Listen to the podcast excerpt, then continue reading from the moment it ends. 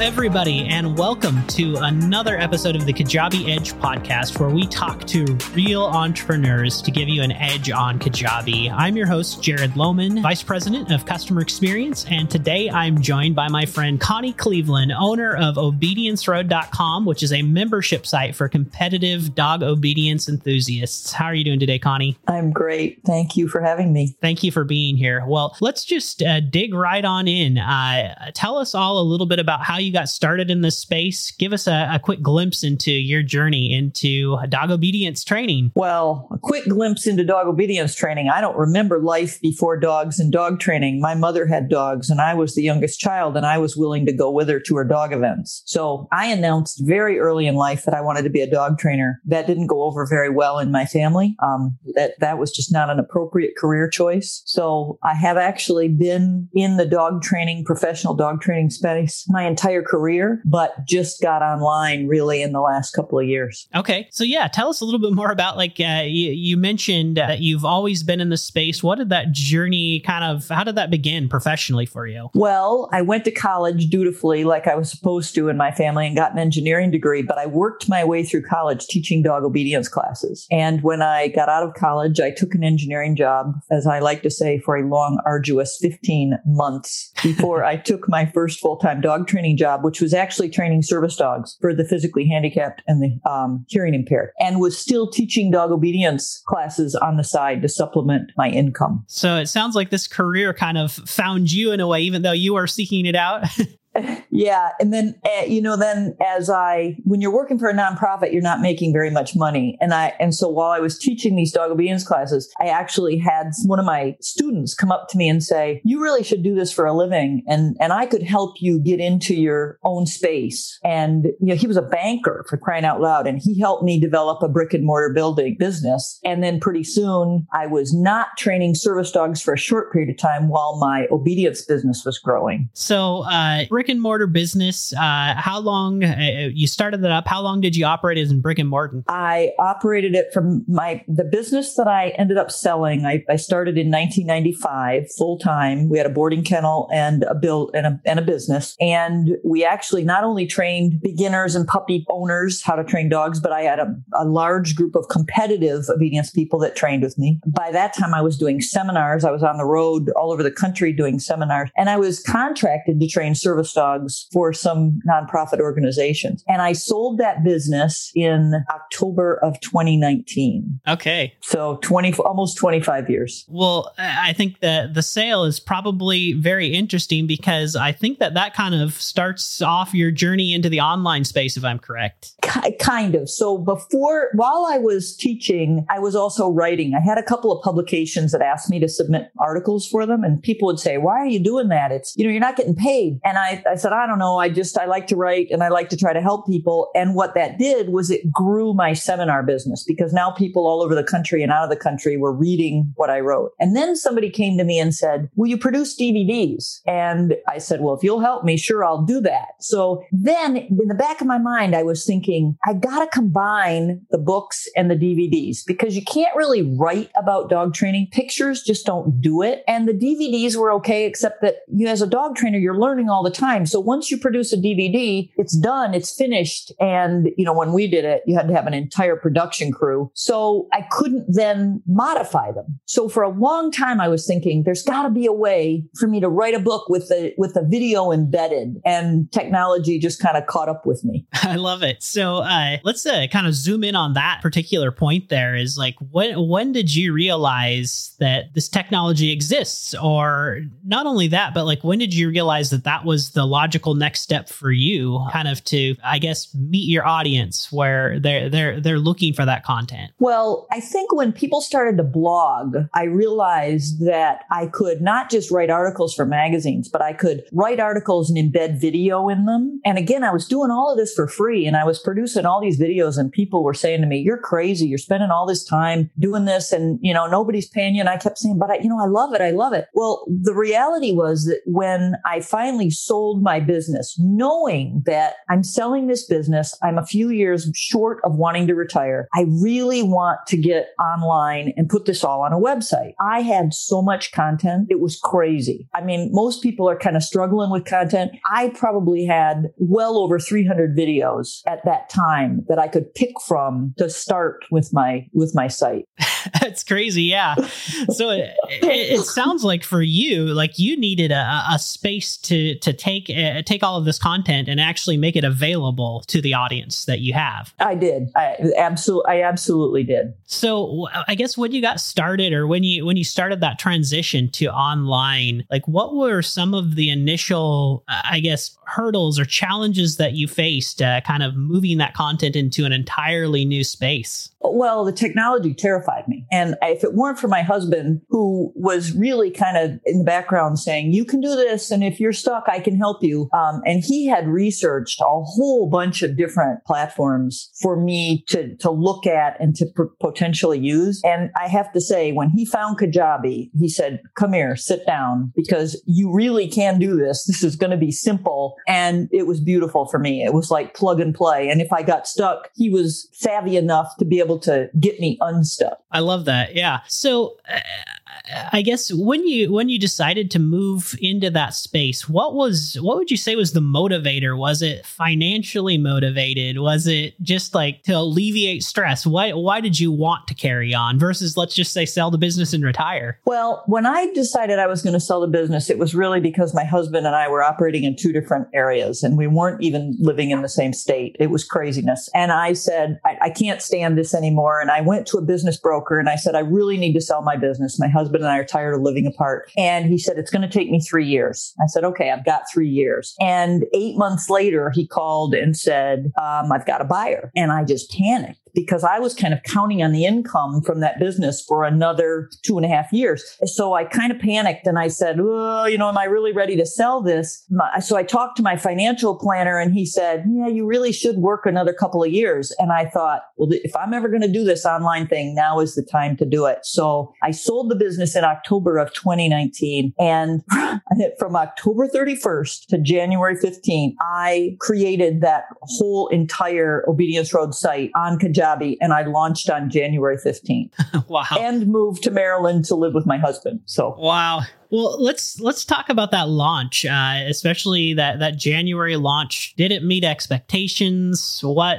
How did that go over? I had done some, um, again, kind of in preparation. I had done some courses. I had never done a membership. The courses were not on Kajabi. The courses were kind of connected to the website that my brick and mortar business had. So I, I knew that I had some following, but when I opened up the membership, I opened it up for six months and I didn't close it. And at the end end of six months, I had over 300 members and I was blown away. Wow. So did you find like uh, establishing an audience? Was it, was it the same audience that existed for your kind of your brick and mortar business or did that, did that change? No, it was the same audience that existed for the articles I was writing and the mm-hmm. blog I was producing, and then some of those digital courses that I had done. Okay, so it sounds like, uh, you know, for all the people that were telling you you're doing the why are you doing this, you are actually preparing and doing all the work prior to that you would have had to do anyhow once you got started. Yeah, and that's where all the content came from, and I and I realized in that you know two and a half months that I put it together, it was just about picking the content that I wanted at that point because I had just so much available to me. Wow. So uh, once you once you got the ball rolling, um, outside of say the technology, like once you actually kind of got started, uh, moving from the physical space to where perhaps in order to acquire clients, you may have been posting ad in a newspaper, or you maybe had a sign or, or something along those lines. What were some of kind of the unique hurdles uh, transitioning into the online world? I think that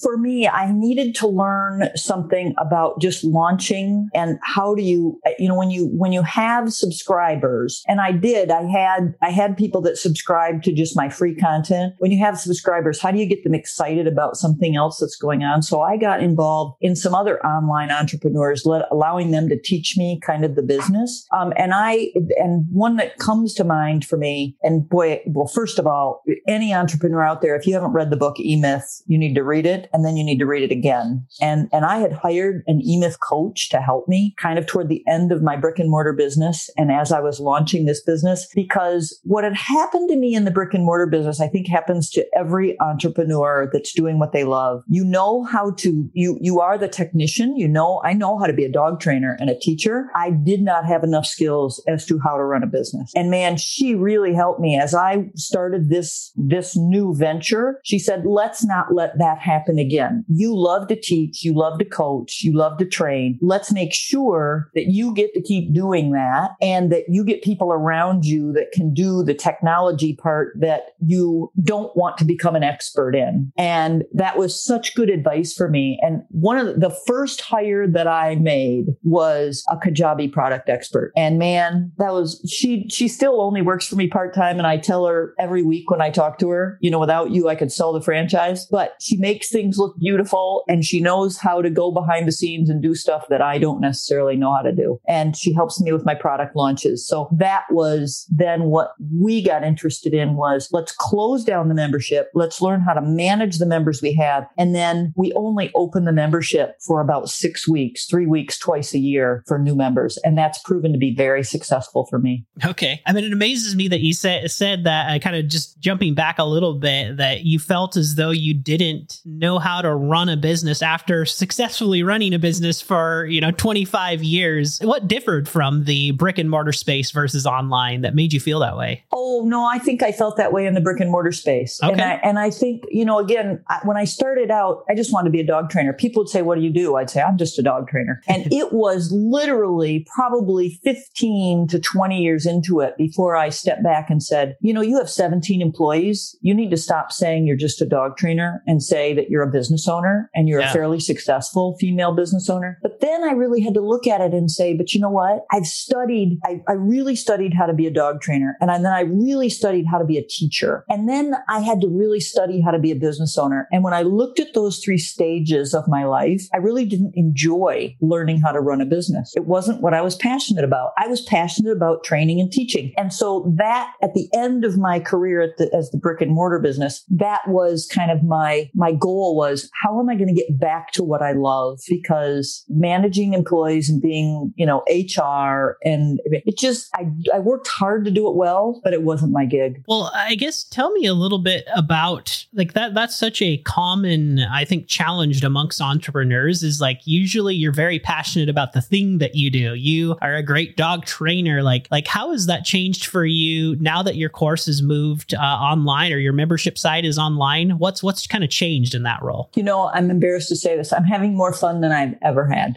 and I, because I get to teach and coach all the time. And when I was in the brick and mortar business and I was teaching classes, people would come every week. Well, the problem with that is that they take for granted that you're going to be there next week. So they don't necessarily do their homework. They don't necessarily practice. And sometimes I'd be rolling my eyes and I'd be thinking, I'm just watching you practice. I want to teach you something. Okay. And when I was on the road doing seminars, I loved it because for two days I got to actually teach people stuff. And now with my online group, I give my members, and I, I think your audience will be fairly surprised by this because I have over 500 members and they all have access to me. They can send me a question anytime and I respond using a fabulous program where I can respond with video. So I don't have to type all my answers. So it's super quick. I just say, Hey, click. Hey, I saw, I read your question. Here's what I want you to do and send them the video. And people say, how can you be so hands on? Well, because it's what I want to be. And I mean, that's just why I'm having so much fun because then I get emails back that say it worked. Thanks. You know, so that's what I, why I think I'm having such a great time is that I get to teach and I get to coach. And that's what really has always been what I've been passionate about. Very cool. What is it that I guess inspired you to really focus in on, say, the competitive um, obedience landscape? Yeah, it's a pretty small niche, isn't it? My, my avatar too is like 50 to 70 year old women. Okay. That's who dominates the sport. And I, I tease because I'm one of those. I tease us because we're empty nesters and, you know, the kids are gone. And so who do you pay attention to? The dog. And you find out you have this amazing community of other women who, who love being around dogs in this sport. So, you know, I, I thought the audience is big enough and it's not too big. And I know how to do what they want to do. 99% of the people who compete in that sport, it's their hobby. And I just want to help them have a good time pursuing their hobby. And it's something they can do forever. You know, I had, uh, we have a private Facebook group and the 70 to 80 year olds in my membership were on there kind of pushing each other along and they're totally intimidated by the technology, but they're doing a great job and they're still super active because they got this dog that they want to exercise and they want to train. What a great hobby. You get to do it your whole life. Yeah. You, uh, you, you touched on something really cool there because I was going to ask you, like you, you, mentioned for you setting up technology was a barrier. Now with your audience, uh, how uh, have you observed significant technical barriers for them as well? Kind of adopting online courses as a, as a mechanism versus just going to a building? They're doing fabulously. I am so impressed. A lot more issues at the start than now. You know, I'm a year and a half into this now, this membership site, and they, um, we've changed themes and made it even, I think, easier for my audience. That was, you know, my product expert kind of helped me do that. They've learned their way around. And so I'm, I'm hesitant to change too much now that they've kind of got the feel for it, but they're doing great. They really are doing great.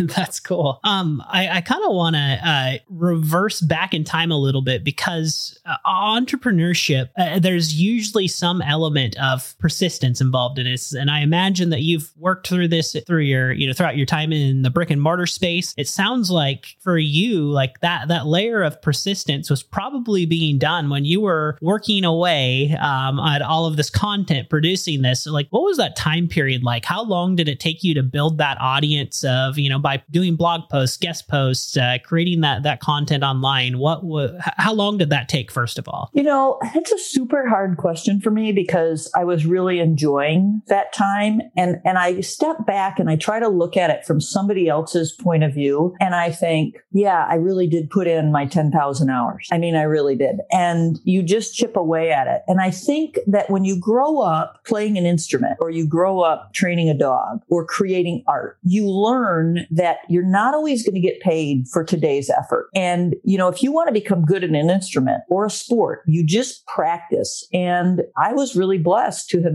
learned all of those things growing up. And so it never felt like work to me. It was just how I was going to perfect my trade. And when I became really interested in teaching, creating content was how I was going to perfect my trade. And so, you know, I, yeah, it was, it's just kind of what I did. I mean, that's a lame answer, isn't it? I mean, I know you want me to say I started on this date and I ended on this date, but I've now hired a second gal to help me who is a member of my membership and has a huge marketing background and is great. And she says to me, most people I say, we need more content. You, you need to stop producing content. We need to just deal with what we have. that is remarkable. I mean, is there, has there ever been a point in your journey, no matter where that happened, that you felt like giving up or you, you hit a struggle that felt insurmountable at the time? The, the time I wanted to give up actually was toward the end of my brick and mortar career because I couldn't figure out, and this was, this is on me, but I couldn't figure out how to give up being the business owner and get back to doing what I love to do without selling the business, which in retrospect, I guess is kind of sad that I couldn't just hire the people to do the parts of the business that weren't that interesting to me. But I, I, I couldn't wrap my head around that. I don't know if it was a control issue or what it was, but boy, this move was fabulous for me, just fabulous and really revived me. Yeah. How did, uh, what was that process like for you to, I guess, overcome that? Did you just make the decision or was it because the, the buyer came in so quick that you were forced into it? Yes, that's exactly right. And, and there was that moment of panic, that moment that lasted about two months while the sale was actually going through where I thought this wasn't supposed to happen. What am I going to do? That brick and mortar business, when you run a business like that for 25 years, that's kind of your identity. You know, and I had been in that community for decades and, and I, I loved the community and I was known around the community. And so it was hard to give that up, but I'm not looking back now. Very cool. Well, what would you say has like been the biggest change for you now that you've you've moved away from that space? Your business is entirely online. Like what what's most surprising to you now? Well, what's most surprising is how there's several things. First of all, nobody ever knows where I am. And that's great because I've gotten to spend the last two winters down in Florida and nobody knows I'm there and it doesn't matter. And, you know, I can be at our house in Maryland or we, we like to, to go out in our travel trailer. I can be in the travel trailer working and we can be traveling around the country. I mean, that fabulous. If my husband's on the road, I can go on the road with him. Nobody knows where I am and they don't need to. So the freedom of that is spectacular. And the fact that my hours, I can answer questions early in the morning or late at night or whatever time of day that I want to schedule to, to be available to my client. I, I should say my members. Yeah. Um, tell me a little bit more about kind of like the structure of, of what your offering is. Like, how do your members interact? What, what, how do they get involved? Well,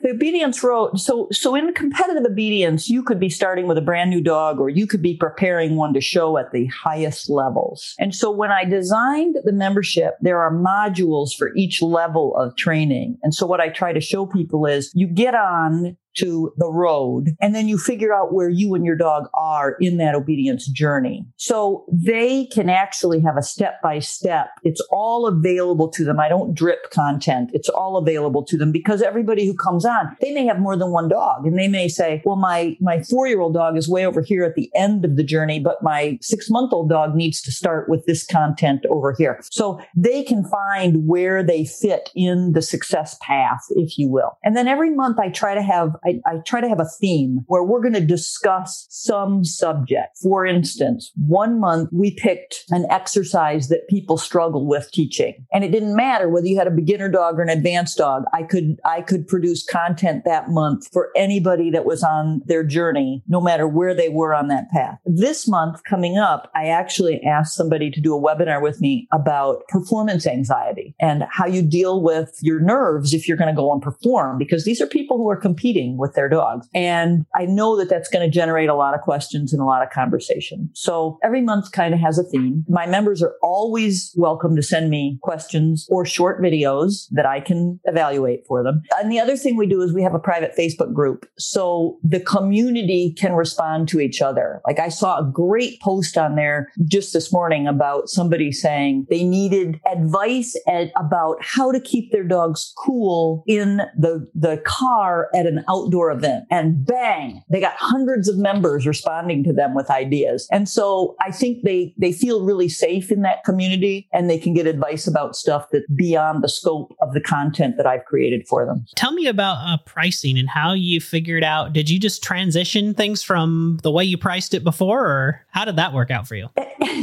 I don't think that my avatar is very worth is is very willing to spend a ton of money. So I told them that they could join the membership for the cost of one dog show entry. Now that's $30 a month. So some of them go to six or eight dog shows a month. So, you know, they're thinking this is nothing, but that's how I wanted them to feel was, you know what? This is so affordable. And I do give them a discount if they sign up for a year and a huge percentage of my members sign up for a year at a time. But, you know, until I'm just overwhelmed by the questions and the, you know, my, my time is overwhelming. I'm going to keep it that affordable because I have a lot of what I call lurkers on the membership site that they, they really are either shy or maybe just uncomfortable actually contacting me, but they do love having the library of information available. They love having the, the Facebook group. They love coming to the webinars. So I, I think sometimes we get ourselves intimidated by how much work it's going to be. I'm going to let it tell me when it's too much work. How long did it take you to kind of reach critical mass, if you will? Did the sales trickle in? Did they uh, show up on day one? Uh, well, in the first six months, I was up to 300, and I thought that that might be critical mass. So I shut the membership down for six months and just to deal with 300 members. And then I opened it up again saying, well, I wonder if I could handle some more. And I went to a close to 500 members in the next open cart. And so I shut it down again, thinking, oh, that might be too many. And I'm about to open it up again. And I, I know I have 150 people on just on the waiting list. So, you know, we'll see what happens. And then I have to decide, am I going to shut it down and say this is critical mass or am I going to hire other people to help? I don't know. We're going to let that evolve. That's cool. I guess that, that segues really well into kind of what's, what's next on the list for you. What are your goals and dreams? Like, where are we taking this next? You know, I, I'm having a great time right now and and I am really committed to having a lifestyle that I enjoy. So this is so much easier than running a business that was 24/7 taking care of animals. I just can't even tell you how much easier this is. So I, I think that either you get to a point where you say, I have to limit the membership because I don't want to change anything. I don't want to increase the price. I don't want to do any additional work. Or it may be that I come up with a two tier membership where I say, you know, if you really want that much access to me, it's going to be more expensive and there's only going to be X number of people in that part of the membership. But if you want to lurk, it's a different type of membership. I don't know. Those things are all kind of rattling around in my head and we'll see how the next launch goes. So th- the other what's next is that um, I had developed some courses on my older website and the gal that I've hired to help me who understands everything Kajabi, we're now moving those courses. So I don't just have the membership site on Kajabi now. I have some other individual courses and the one, the two that we're bringing over that I'm excited about are, I guess the best description is an online puppy class for pet owners and an online beginner class for people that have a new dog because, you know, that's always been one of my passions when I had the brick and mortar business was teaching pet owners how to have a well-behaved pet. So those are coming over to Kajabi and that would be more of a course than a membership, but I'm really excited about those moving and we're going to, we're going to be doing that in the next four to six weeks. So she's helping me get everything on Kajabi. Yeah, I know that we're going to have a lot of people excited about potentially uh, taking some of those courses. Uh, I don't know if we have many uh, people who, who, who participate in dog training championships, but we definitely have a lot of people around here with dogs, and I'm sure we have a lot of listeners with dogs. So if anyone were to want to kind of check out what you have to offer, uh, I know it's going to be a few weeks before some of that is available, but uh, tell us how how does a listener kind of connect with you and get a hold of you? Well, obedienceroad.com, and then you go to the store and all of our offers are in the store and uh, the list is just getting longer. And i i also see us bringing in some other types of dog training. Uh, there have been other people in in other sports. So i do competitive obedience but maybe somebody who trains dogs to hunt. You know some of those so those people have contacted me and said how'd you do this? You know how does this work? And so we're, we're looking at bringing in some other types of dog training under our umbrella. That's really cool you could be like the dog training uh, empire here. We'll, we'll see what happens. we'll see what happens. I love it. Well, um, uh, tell me a little bit about like what would what would this journey look like for you? Uh, were Kajabi not there for you? Don't go away.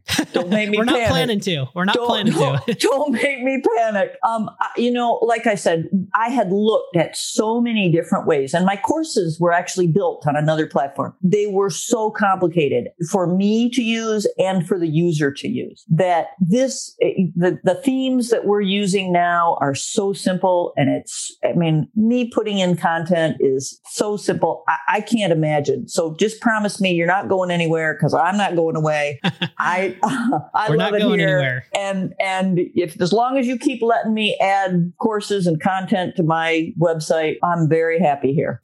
I love it. Well, thank you so much, Connie, for joining us today on the Kajabi Edge podcast. Uh, it has been a true pleasure chatting with you. Well, thanks for having me. And I, and I hope, you know, everybody that has dog questions sends me questions. So I hope that if there's somebody out there that's going, what is, you know, what is there, if there's something that they think I know that could help them, I'm always willing to fire off an answer.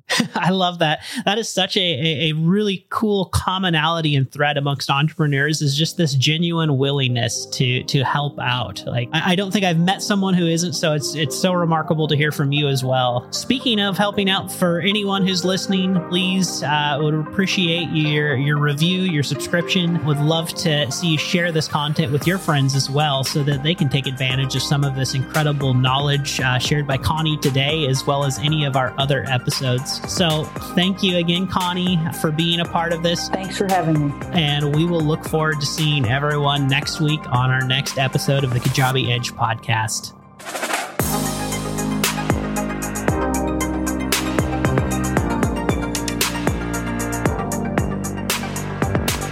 Episode help inspire you to start your own online business with Kajabi? If so, head on over to kajabi.com slash edge or mention the Kajabi Edge podcast in the Where Did You Hear About Us field when signing up on our homepage. Listeners who sign up from our show will receive an additional success call with one of our customer success managers on top of the call all new customers receive. That's two calls to help guide you along the way to success. So head on over to kajabi.com slash edge. That's K-A J-A-B-I dot com slash E-D-G-E and start writing your story.